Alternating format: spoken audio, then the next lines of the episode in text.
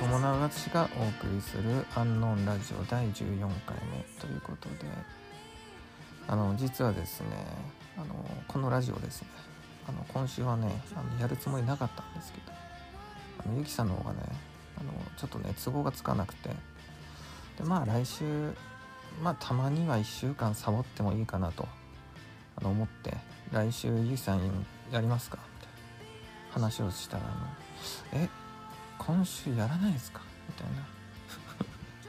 ことを言われまして。あの俺の方がねちょっとねダメになってましたね。うん。ゆきさんの方がやる気があるという。うん。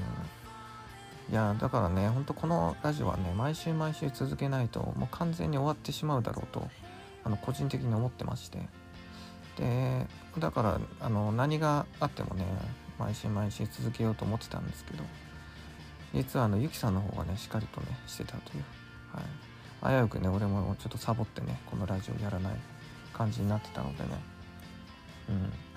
まあちょっとねこの後モンスター飲んでねちょっと気合い入れてまたいつも通り商品紹介をねしていろいろとお話ししようかなと思っております。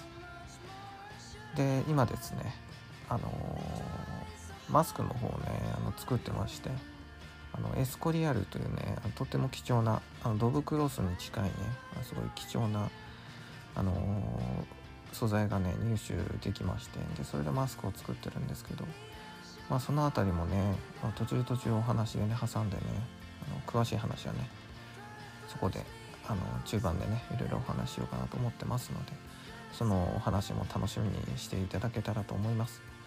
でこのラジオはですね最新の古着と最新のアート本を紹介する番組になっております。でこの後はいつも通りゆきさんとお話しさせていただきますのでよかったら聞いてください。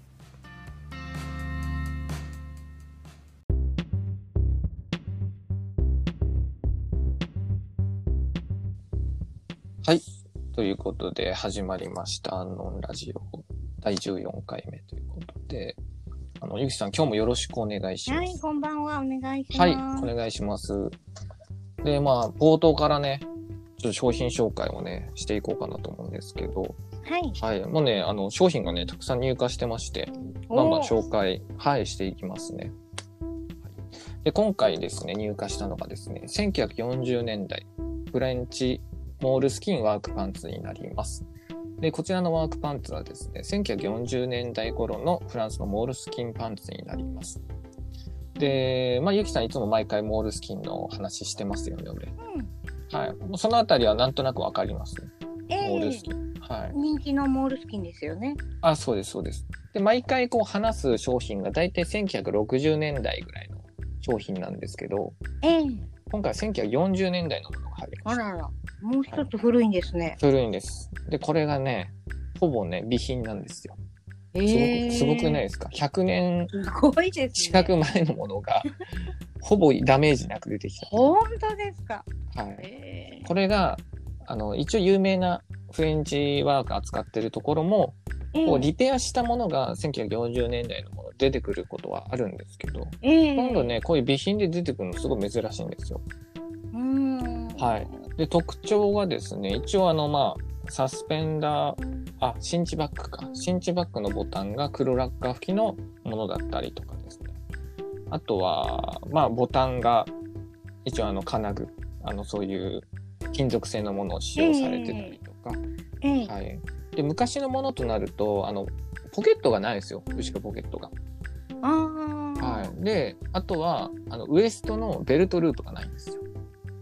ああ、ベルトのね、はい、文化ないんですよね、まだ。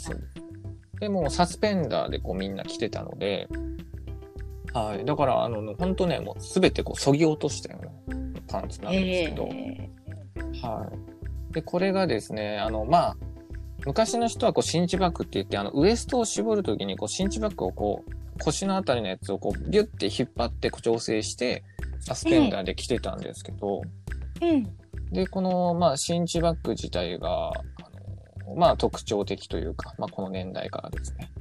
ええはい。だから、あの、根本的にこう、100サイズ、100センチとかね、90センチとか、大きいものが出てくることが多くて、で、今回30、30インチっていうね、ああのすごいね、これも貴重なんですよ。このサイズのものが出てくるっていうのがですね。うん。で、今回これ入荷したんですけど、はい実は実は商は品い、インスタの方に上げたんですよ。こちらを。ええしたら、あの、10分で売れましたね。すごいですね。はい。やっぱ10分で売れましたね、この商品。へえ。はい。うん。あの、いくらだったと思いますか？100年前ですよね。100年近く前の商品ですね。の備品ですよね。備品ですね。へはい。え。ええ6万円台。6万円台。いや、それ、高いですね。高いですか？いやそれぐらいしてもよくないですか？いさんでもね、目の付きど付けどころはいいです。本当はそのぐらいします。はい。そうですよね。はい、ただ一応、インスタのフォロワーさんで、長い付き合いの人だから、ちょっと安めに4万円っていう値段で譲りま優した。しいな。はい。いや、僕はね、あの、フォロワーさんにはすごい優しいので。優しい。フォローしといた方がいいですね。いや、フォロー、もう俺フォロー外した人はすごい冷たいんですけど、フォローし。そう、フォローしてくれてる人に対してはもうすごいサービスするんで。もうおまおまけも、もうたくさんつけてあげたりとか、もう値引き、えー10%値引きしてあげるよとか、もう全然してあげるんで、はい。えーはいフだからねすべきですね。すべきです。で、なんであの、そういう風になったかっていうのが、やっぱフォロー外されると傷つくんで。はい。そんだけ、あんだけ人数いてはい分かります、外した人誰か。いや、わかるんですよ。もう、まああの、一応管理してるので、ああいう、一応仕事上管理しなきゃダメなんですよ。あんだけの数のフォロワーいるので。ええなんかこう、外された人で、まあ、知らない人とかいいですよ。なんか変なええ女性が乗ってるとか、そういうのは別にいいんですけど、変ななんええか、ネット、ね、ネット勧誘みたいなやつはどうでもいいんですけど、うん知ってて外されるショックを結構、毎回受けてるので。はい。だからもうフォロー、もうフォロワーの人にはすごい優遇しようと思って。はい。ええだから今回4万円ということで、はい。一応売って、いやはい、販売しましたね、これは。ーいやーやっぱり通常の倍ぐらいはしてもいいと思うんですよね。まあ状態がいいのでね、あとサイズも含めねて、はい、そのぐらいつけてもいいんですけど。で、ではですね、ゆきさんも、あの、今回もね、いろいろニュースを用意したんですけど、はい。はい。で、こニュースがですね、あの、まあ、自分が今回感じたことというか、そういうことでニュースを取り上げてみました。はい。でですね、あの気になったことがですね、あのーまあ、ファッションブランドをやっぱりこう立ち上げる上で、必要なのがこう人脈力だったり財力だったりっていう部分があると思うんですけど、ええうん、なんかそういうものよりは、あのーなんて言えばいいんですかね、やっぱ東京中心で回ってることが多いというか、やっぱこう東京にある媒体がやっぱすごい強くて、ええ。で、やっぱりそういう人脈力だったり、あとやっぱりそういうお金使って宣伝してもらったりとかすることによって、こうファッション業界ってこう、ね、あの、みんなで知ってもらうんですけど、ええ。ただそ、そういうのがなくても、もうちょっと、なんかこう、ね、アンダーグラウンドっていうものが多分すごい存在してると思うので、そういうものをこう、支える媒体が欲しいなって、あの、すごい前、前から思ってることがあって。うん。なんか音楽とかでも、あのそういう媒体あるじゃないですか。ええでもほとんどやっぱこう東京のものだったりするわけじゃないですか。ええうん。それが地方がなんかこうね、引っ張り、引っ張り合ってとかいう感じではなくて、毎回やっぱ出るアーティストさんはやっぱ東京の人だったりとか。ううんん。最近だとまあ、熊本とかね、新潟のアーティストさんもフックアップされることも多いんですけど、ええ。ただファッションっていう部類では、もうほぼ、あの、フックアップされるのはやっぱこう人脈力がある方とか。うんそういう方がやっぱ多いので、ええ。これはなんかそういうね、若い子がこう才能ある子がね、もうちょっとフックアップされてもいいんじゃないかなと思うことがあって、ええ。うん。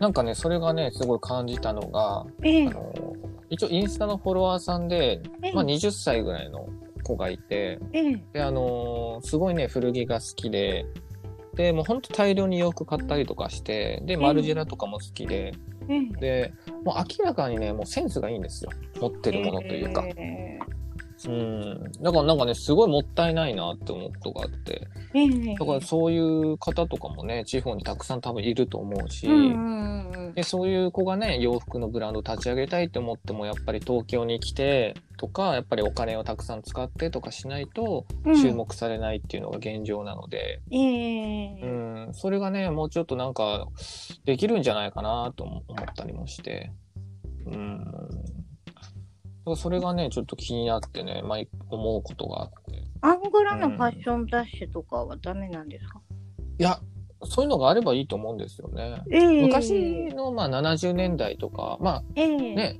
あのまあ、は70、80年代、ガロっていう雑誌があったと思うんえですけど、ー、ね、ガロで評価されたのって、まあ、あの、恵比寿さんとかね、恵比寿吉勝とかね。あはい。まあ、あんまり、ゆきさん好きじゃないと思うんですけど。まあ、でも、あの方も同じ俺と長崎出身なんですよ。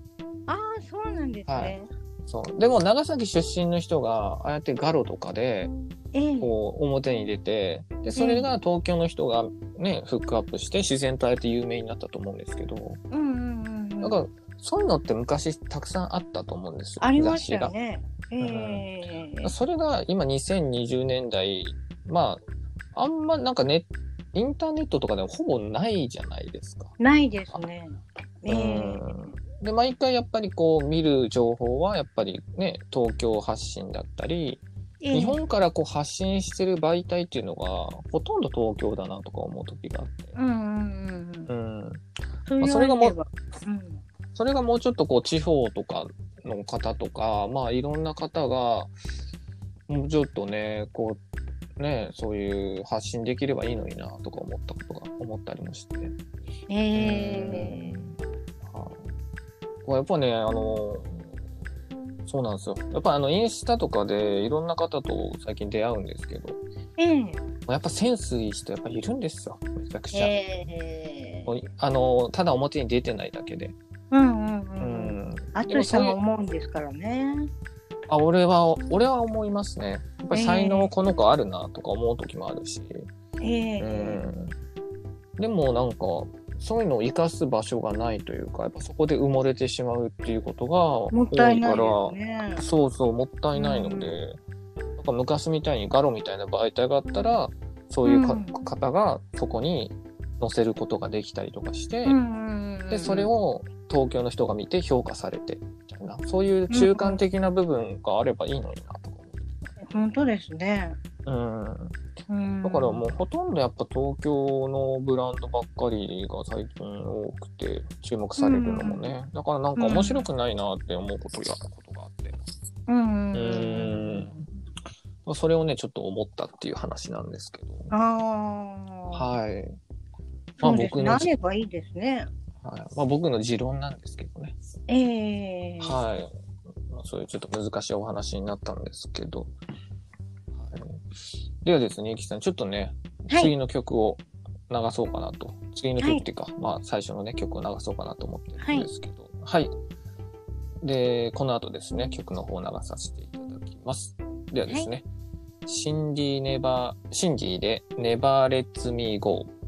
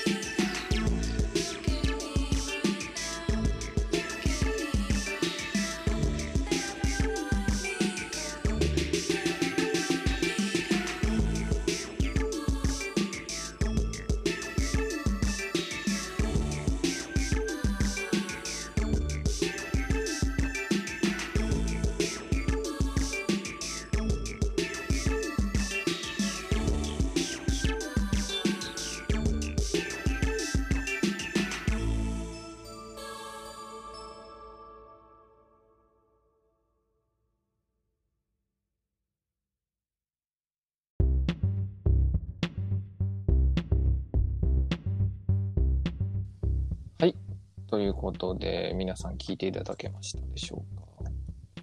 今回はですね、あのシンディっていう方をなら流させていただいたんですけど、はい。ゆきゆきさん、この人ご存知ですか？ちょっと、あの、ジャケットから見たらわかると思うんですけど、あーヒンディだけじゃちょっとわかんない。あの、パルブ、パルムボメンっていうね、あの、アーティストさんの、ええあの、まあ、別名義というか、まあ、ソロのあの曲なんですけど、ああ、そうなんですね。はい。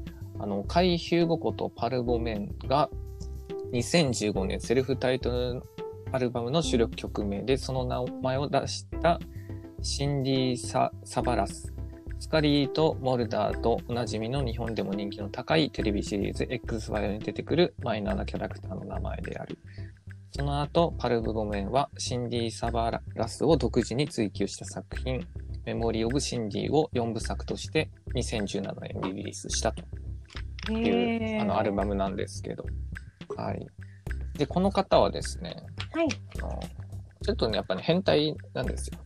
的に。どういう変態ですか？あの、このシンディっていうキャラをね、作ってるんですよ。自分で。女性のキャラを。ええで、それを演じさせて曲を作ってるみたいな感じで。はい。え？空想の人なんですよ。このシンディっていう方空想の人物をは。はい。妄想しながら曲を作ってるということですか？そうです。このパルブボメンが、あの、妄想した女性像を作って、その人に会う人を選んで、その人に歌わせて曲を作ってるっていう。はい。もう結構もう、いいです結構ね。そういうぶっ飛んでる変態系で有名な方なんですよ。ああ、そうなんですね。はい。まあ、X ファイルとかね、まあ、こういう系を出すってことは多分、うん。多分オタクっぽいタイプの方だと思うんですけど。ええはい。でねこれがね、はい、この4部作っていうのがですね、多分今回何部作かわかんないんですが、ちょっと出たんですよ。今月リリースされたので。今月。はい。で、それで、ね、今回流させてもらったんですけど、まあ、新婦紹介という形でですね。面白そうですね。はい。で、これはですね、すごいいいですよ。ぜひね、ゆきさんも曲聴いてもらいたいんですけど。ああ、そうですか。はい。ゆきさん申し訳ないです。今回ちょっと遅れてなかったですね、曲。あ時間がなくてあいいです、いいです。はい。はい。はい、ゆきさんなんですか？なんか水割りかなんか作ってるんですか？いや、あの、お茶をはい。入れてあそう あの、一時期あれでしたよね、ゆきさん。あの、あの、ストローで飲んでましたよね。そうですね。ええはい。一時期ラジオにストローのやつが、あの、聞こ、あの、聞こえてましたからね。ああ、そうですか。はい。うん。まあ、それはいいとして。はい。はい。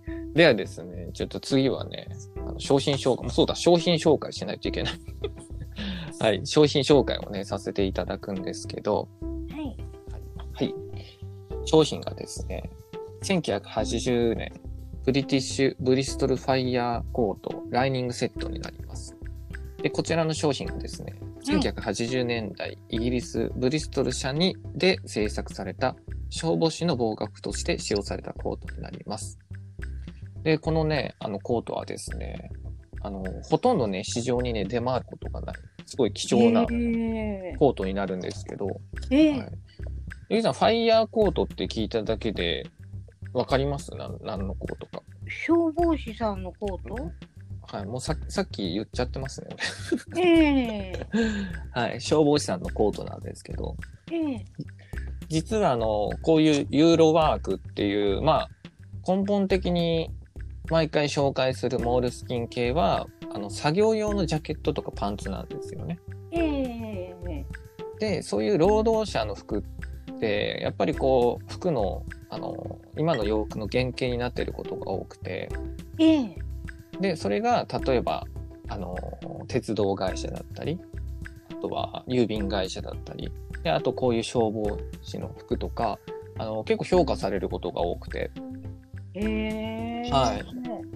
で、特にこの、80 1980年代とかのこの消防士の人が着てた服って、ほんと個数がなくて、あのーまあ、近年だとですね、ゴアテックスっていう、まあ、なんだろう、結構あのバイクとかアウトドアに使われるような素材なんですけど、ええ。そそれはね、結構安くて出回ってるんですけど、ええ。このか過去のやっぱり消防士の人が着てた服っていうのがですね、あの、やっぱりこう、仕事用に使ってるわけですよ、普段。でそええそうするとこう燃えたりとかするわけですよ、汚れたりとか。はいなので、自然と個体数がなくなってしまうというか。うん。だから、その、それだけ分、やっぱりこう、まあ、どんどん年数が経つにつれて、やっぱダメージが出てくるので、こうやって出てくることが珍しいんですよね。ああ、はいもう備品なんですか？これは本当はい、状態がすごく良くてですね。で、あの、形も、ジャケットタイプが、あの、多いんですけど、ええで、こん今回はあの、コートタイプで入荷ということで、で、それプラス、あの、ライニングというね、あの、まあ、寒い時に内側につけるキルトみたいな生地なんですけど、ええこれが、なんか別々でついてるってすごい珍しくて。ああ、ボタンとかでつけれるんですね。あ、そうです、そうです。それがね、本当はあんまりないんですよ。消防士さんの服ってあんまりなくて、ええで、こ今回はなんか珍しいんですよ。ライニングがついてるっていうのがですね。はい。で、これもね、あの、まあ、ウール素材で、まあ、先ほど言ったゴアテックスではなくて、やっぱこの80年代のウール生地を使ってるので、ええすごいね、あの雰囲気があってね、いいんですよね。簡素化された形というか、ええはいなんかあの、こう、襟の部分とかも、こう、チープに作られてるんですよ。ちゃんとこう、折り込んだような作りじゃなくて、一枚でパッて作ったような形なので、ええだからなんかそのチープさがすごいいいんですよね。デザイン性がすごい良くて。はい。で、これがね、あの、イギリスからね、直接入荷ということで、ぜひね、ちょっとね、値段がね、高いんですけど、まあでもね、ほんとそれぐらい個数がね、手に入んない商品ですのでね。よかったらね、あの、手に取ってもらえたらと思います、本当はい。はい。では、ゆきさん、あのー次のニュース話そうかなと思ってるんですけど、はい。はい。ローランドを運営するホストクラブ閉店発表。いろいろと思い悩み決断に至ったというね。もうなんか急にローランドの話が出てきちゃってな私もびっくりしたんですけど、見て。これ、俺ちょっと感動したんですよ。もう、す、なんかすごくないですか？なんかローランドってなんかね、あの結構こう、コアな人にすごい好かれてて、ええ。で、あのーちょっと気になってたんですよ。なんかローランド評価される、その一般の人じゃなくて、コアな結構有名店の社長さんとか、もうサブカルとかで有名な人とかがすごいローランドすごい偉いぞ、すごいかっこいいぞみたいなこと言ってたので、ええ前々からなんか気になってはいたんですけど、でも今回この件があって、わ、やっぱすごいなって思いましたね。この、普通閉店までしますか？なんか、こんなにコロナが広まったっていうだけで。ええんなんか、なんかその決断が、やっぱりあの、ホスト、ホスト自体のイメージをまず良くするじゃないですか。ローランドがこうやって締めることで。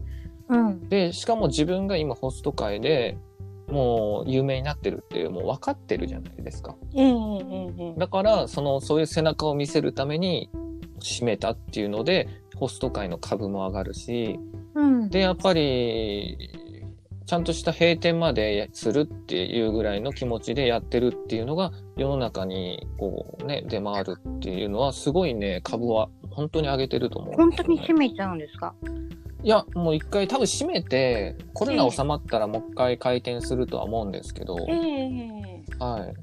いや、でもすごいなと思って、なかなか閉店なんてできないな、できないのになって刻んですね。う。うんん。だから自分がちゃんとこういうね、世間でやっぱりこのようにね、知られててとか、やっぱりホスト会を背負ってるっていうのが多分自分の中で意識に絶対あると思うんですよ。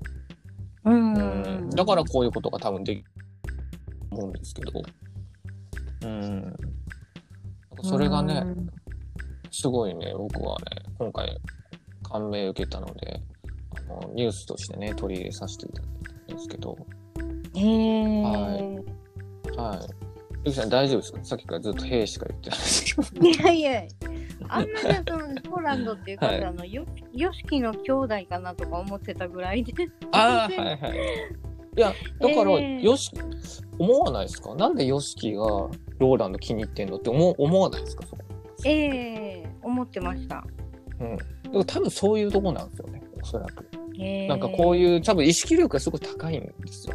おそらくええなんか発言も、なんかすごいリスペクトできるような発言を今までしてきてたらしいんですよね。もうええうん。だからなんかちゃんと時代をね、分かってたりとか、ちゃんともう世間のこととかちゃんと理解してる結構頭いい人みたいで、ええうえん。だからああいう多分 YOSHIKI とか、ああいう人にも好かれててっていう感じだと思うんですけど。うーんうん。はい。まあ、ゆきさん自体はそんなローランドに興味がないというすいません。か。はい。えなんでテレビとかたまに出てはるんかなと思ってたぐらいで。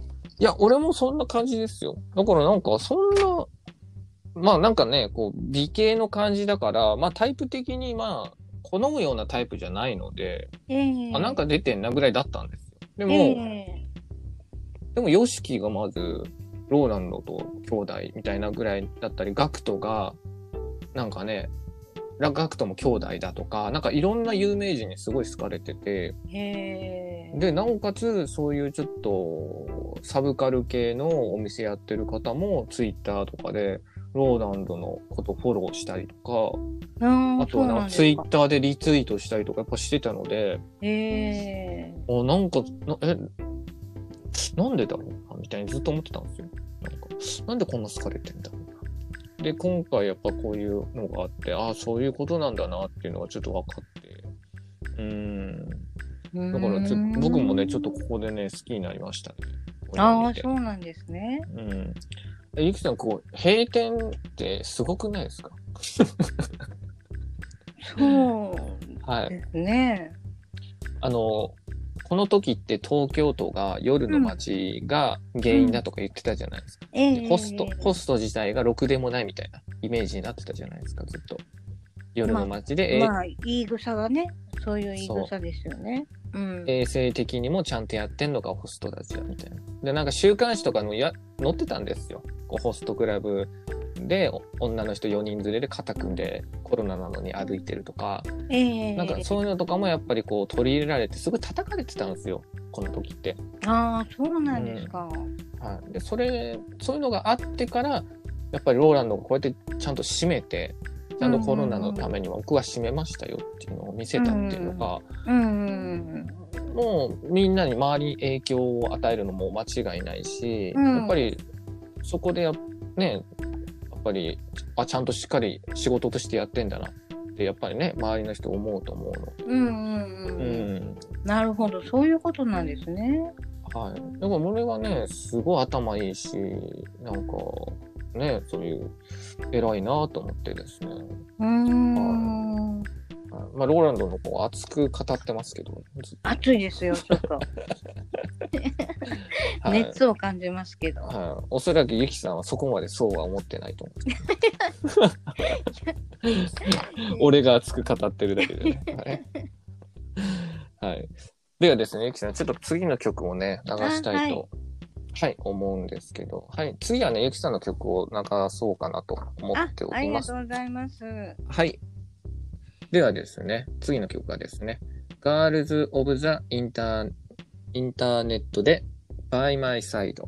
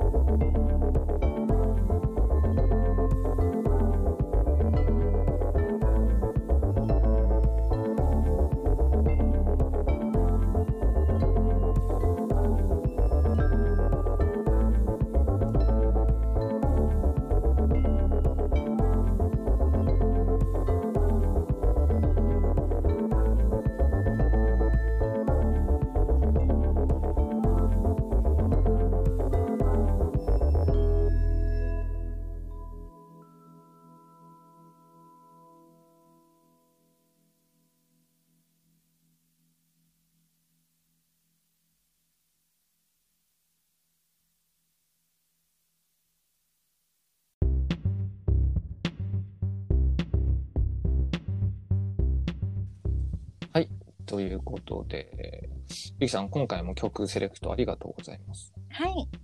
はい。ゆきさん、この方はどういう方なんですか？えっ、とねあ、プロデューサーのトム・テリッチっていう方の、はいあ。のーユニットなんですけど、プロはいジェクトかな、モダンソウルハウスのはい。ばっかり曲出してるんですけど、あ、そうなんですすごいジャね。ケットとかも可愛くて、えー、好きなんです？え、ジャンル的にはどういうジャンルですか？タイプハウスですね。あ、ハウスなんですね。ええあ、なるほどですね。ゆきさんって結構あれですよね。あの、打ち込みっぽい人好きですよね。テクノだったりハウスとか。ああ、そういうかもしれないですね。うん、機械音というか。ええあんまりこう、ギターとかそういうバンド方式の人とか聞くんですか？いや、聞きますよ。あ、聞くんですね。ええうん。いや、なんかね、まあ一回あれか、一回ポストパンクじゃなくて、なんか紹介してくれましたね、俺に合わせて。ええそうですね。うん。覚えてますか？はい。あ、覚えてます、覚えてます。あのですね。ま、また後で。はい。はい。すみません。俺の記憶が最近もうダメですね。はい。もう、いっぱい詰め込んでらっしゃるので。はい。ハードディスクがもうそろそろ限界なので、本当に。外付けにしないともう無理ですね。外付けでお願いします。はい。いや、なんかこういう、この人初めて知りました。僕も、ああ、そうですか。はい。なかなかね、知らない曲を相変わらず流してくれて、本当ありがとうございます、ああ、ありがとうございます。うん。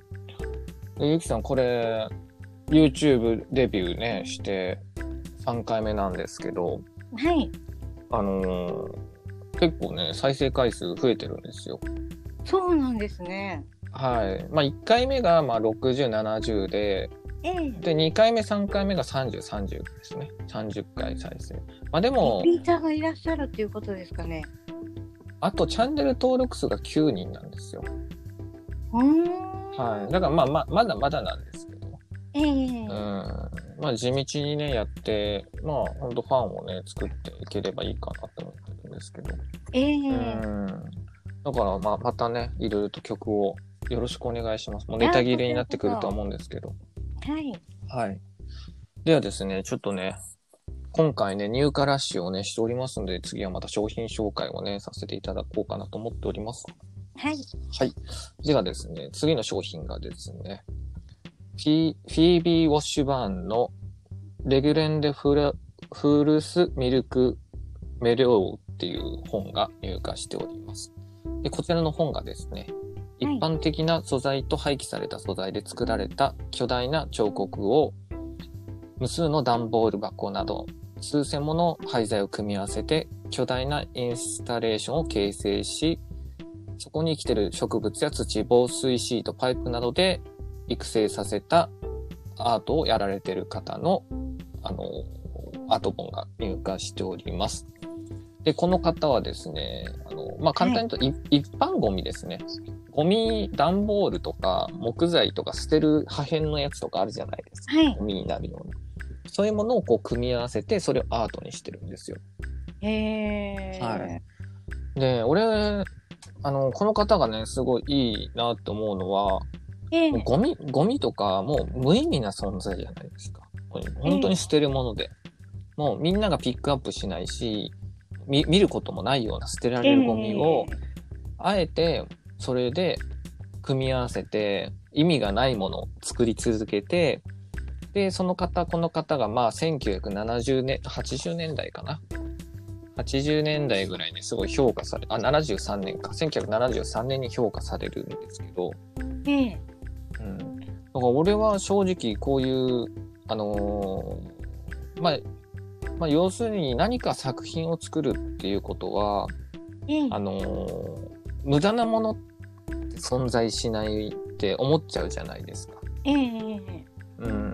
でもこの方はあえて無駄なものを永遠に続けて、で、それでアート界で評価されたっていう、やっぱりこう世の中は全てが、あのー全てが正しいんだなと。俺はちょっと感じたというか、うんはいなんかこう分けちゃうじゃないですか。人間なので。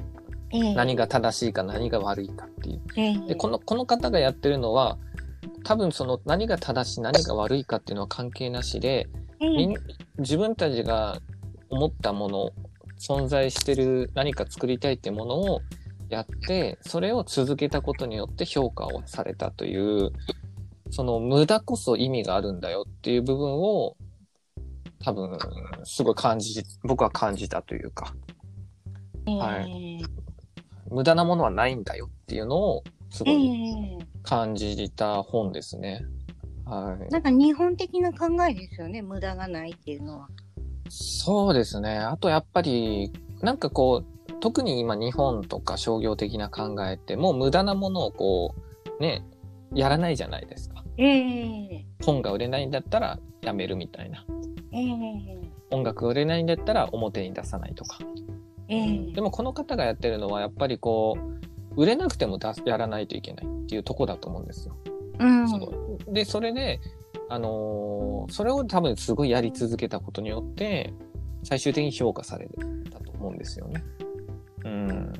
だから正直、こう、売れる、売れないとか、やっぱ関係ないし、やっぱりその、何が正しい、何が悪いかっていうのも関係ないっていうことを、多分すごいね、伝えたかったんじゃないかなと思う部分があって。ええはい。僕はね、ね。はい。もうこれこそアートだなって思いましたね。うーん。やっぱ思想こそ成り立ってアートだなって俺は思うので。うん。うーん。簡単に言うとね、目の前にリンゴを置いたとしてもそれは作品なんだよっていうことですよね。本当うにん。はい。それにちゃんとした思想があるかないかっていうのと、やっぱりそれを続けることによって評価されるっていう。うん。だから俺最近すごい思うのが、ええやっぱりこう続けることの大切さっていうのをすごい感じてます。こういう方たちのあの作品を見るにつれて。ええうん。やっぱりこう続けないと忘れ去られるというか。うん。ん例えば、ね、あのー誰かが作品作ったとして、でもみんな、周りから見ると、なんか多分大したことないなとか思っちゃうと思うんですよ。最初の先入観とか。ええはい、でもその方が多分、ブログを書いたとして、えに2010年からブログ書いたとして、ええ久々に2020年になって、ブログを見たら2013年でこの人辞めてるな、みたいな、うんもう、もう辞めたんだな、っていう感じか、2020年になっても、お、ずっと作品作り続けてるこの人っていう、うん。やっぱりそこってやっぱり違うなって思っちゃうんですよ、最近。ええやっぱ続けてた、続けてる方がちゃんと意味を残してんだなって、やっぱすごい思う部分があって。うーん。うん。だからこのラジオもゆきさんと続けようって言ってるのは多分そういう意味で僕も。ね。うん。はい。だって最初このラジオ聞いてる人とかって、もう僕の、まあ、ショトークもね、あんまり上手じゃないし、まあ、ね、何もない状態から始めたラジオなので、ええあのまあ面白くもないし眠くなるっていうのは当たり前だと思うんですよ。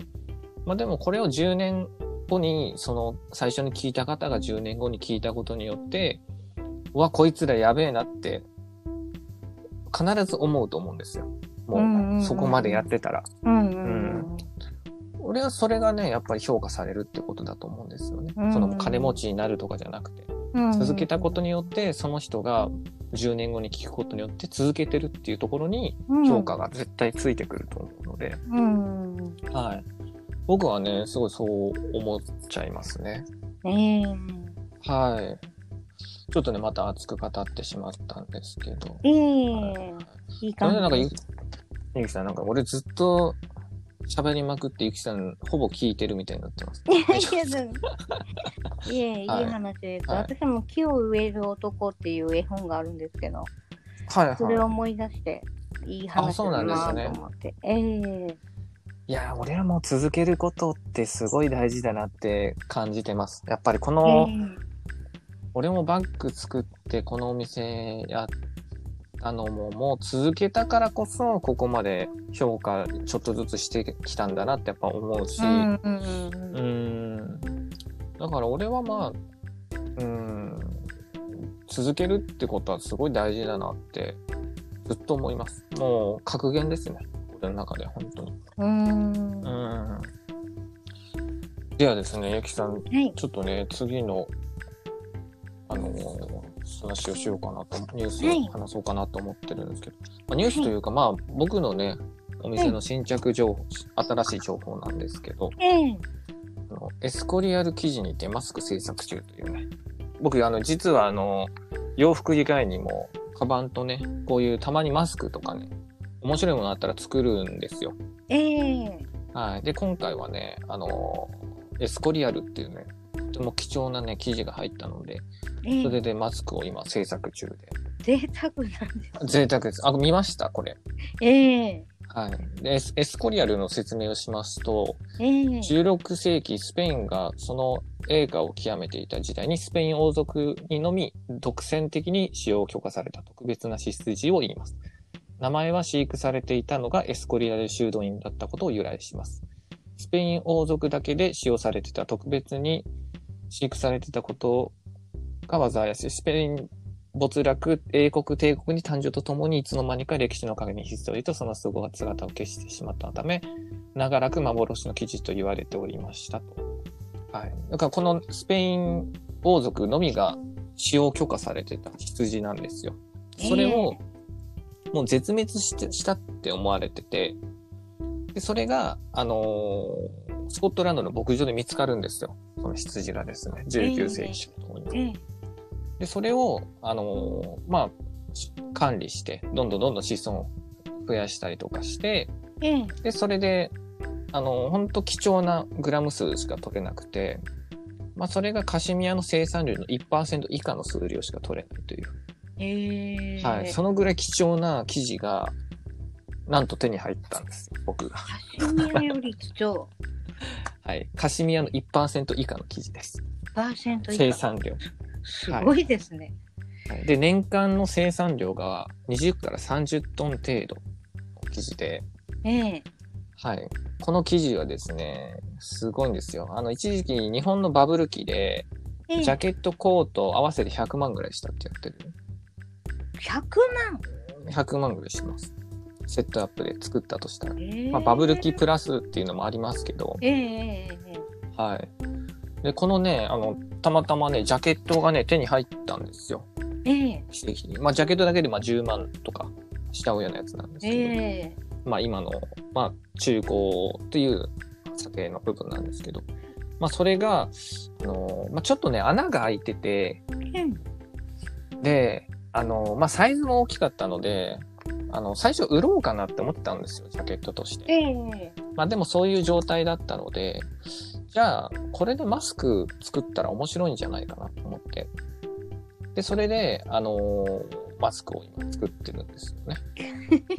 はい。で、そのマスクが一応医療用のマスクのやつをパターンを起こして、ええそれをまんまこの生地で作って、で、なおかつ、あの、医療用マスクのこの鼻に入れる、あのこううんワイヤーとか、ええあとはこう、ゴムの部分とかも、もうしっかりとした、もう、もう手に入んないようなやつばっかりちょっと入れてはい。もうそれをね、限定12、10から12ぐらい作るんですけど、ーええはい。またね、このラジオでね、できたら話そうかなと思ってるんですけど。うわー人気集中ですね。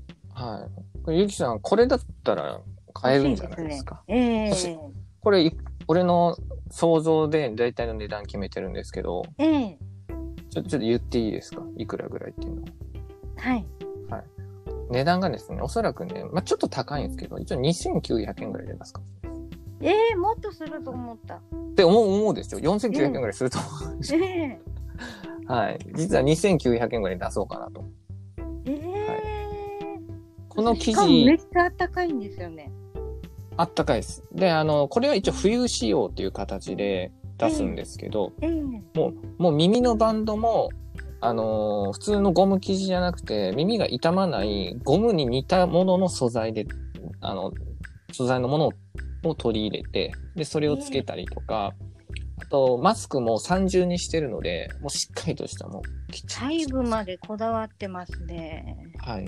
今日ね、それフル一着一個、もうフルでずっと作ってたので、一つ作るために。一つ作るのに何時間かかるんですか？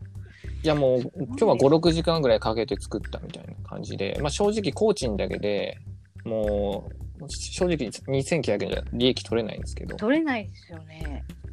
でもね、これはね、あのーまあエスコリアル生地で作るね、やっぱマスクなんて、まあ絶対ないので、ええまあそ、そこにちょっと意味があるかなと思ってな。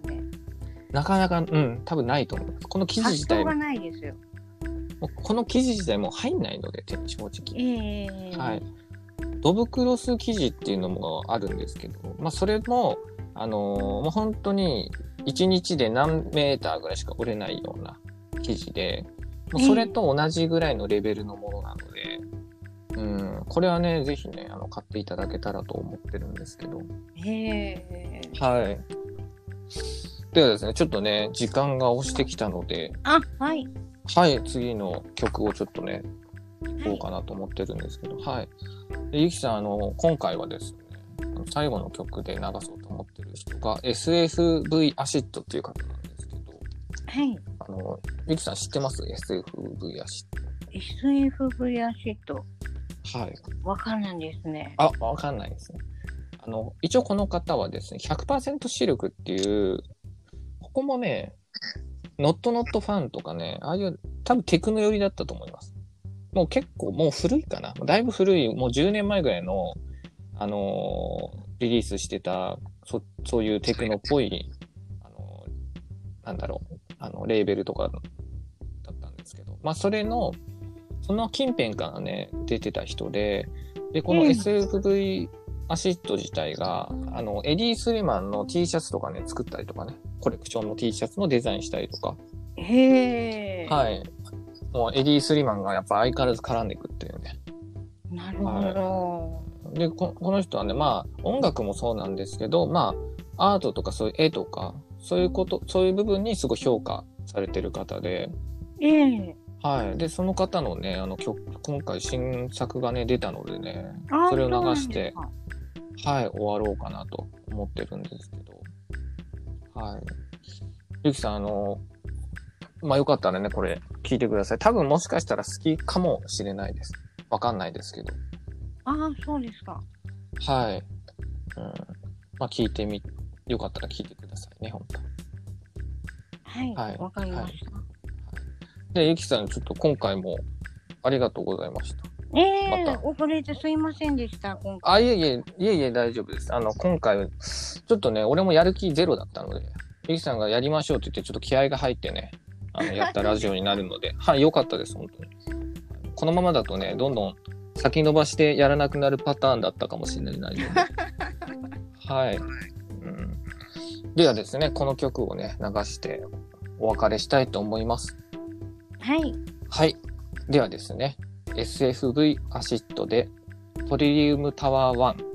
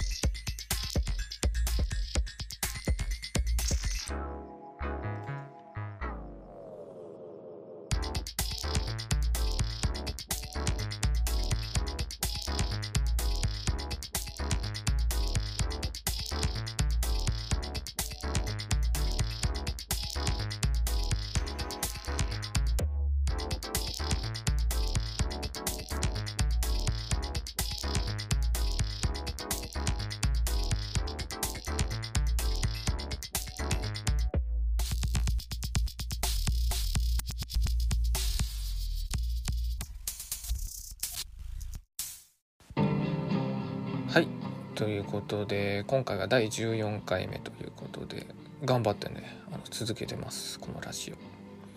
あの実はですね最近あのまあまあ本当にちっちゃな話なんですけどあのタウンニュースというねあのまあ地域の三浦版と横須賀版なんですけどそれに少しだけねお店のことが掲載されましてでまあこの古着とは別にあのカバンの方を作ってるんですけどそのカバンの方がね取り上げてもらいまして。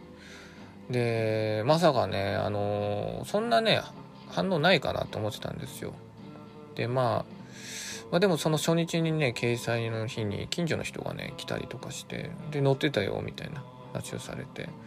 でネットもねボンボンボンボン売れるのでおまさかこんなニュースでこんな売れるとはみたいな。はいちょっと舐めてて。でこの前もなんかたまたまねちょっと前の日がすごい遅くてでちょっと寝坊してしまったんですよ。で寝坊してしまってそれで急にこうね近所のね人から電話かかってきて何回も何回も。ではって目が覚めて。でそしたらタウンニュース見てなんかお客さんがすごい来てるよみたいな。早く出て出てみたいな感じに言われてでそれでもうパッて起きてでパッて外開けたらであの外に10人ぐらい 人が来てまして。でまあほとんどの人はね、まあ、買ったりとかはないんですけどまあでも見に来てくれてたみたいでなんかねすごいねメディアのね強さもねあの思い知ったっていう日で。うん。いい経験ができたんですけど。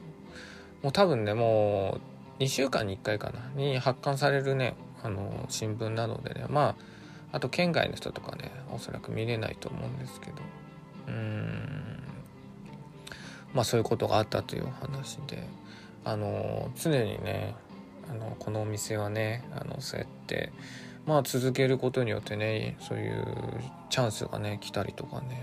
またどんどんどんどんまあいろんなチャンスが来て、まあ、発信のね強さが出てくると思うのでこの YouTube とかもね長く続けていけたらいいかなと思っております。でこのねあのラジオを聴いてる方とかもそういうのがねどんどんどんどん知ってくるとねこのお店の魅力もね分かっていただけるかなと。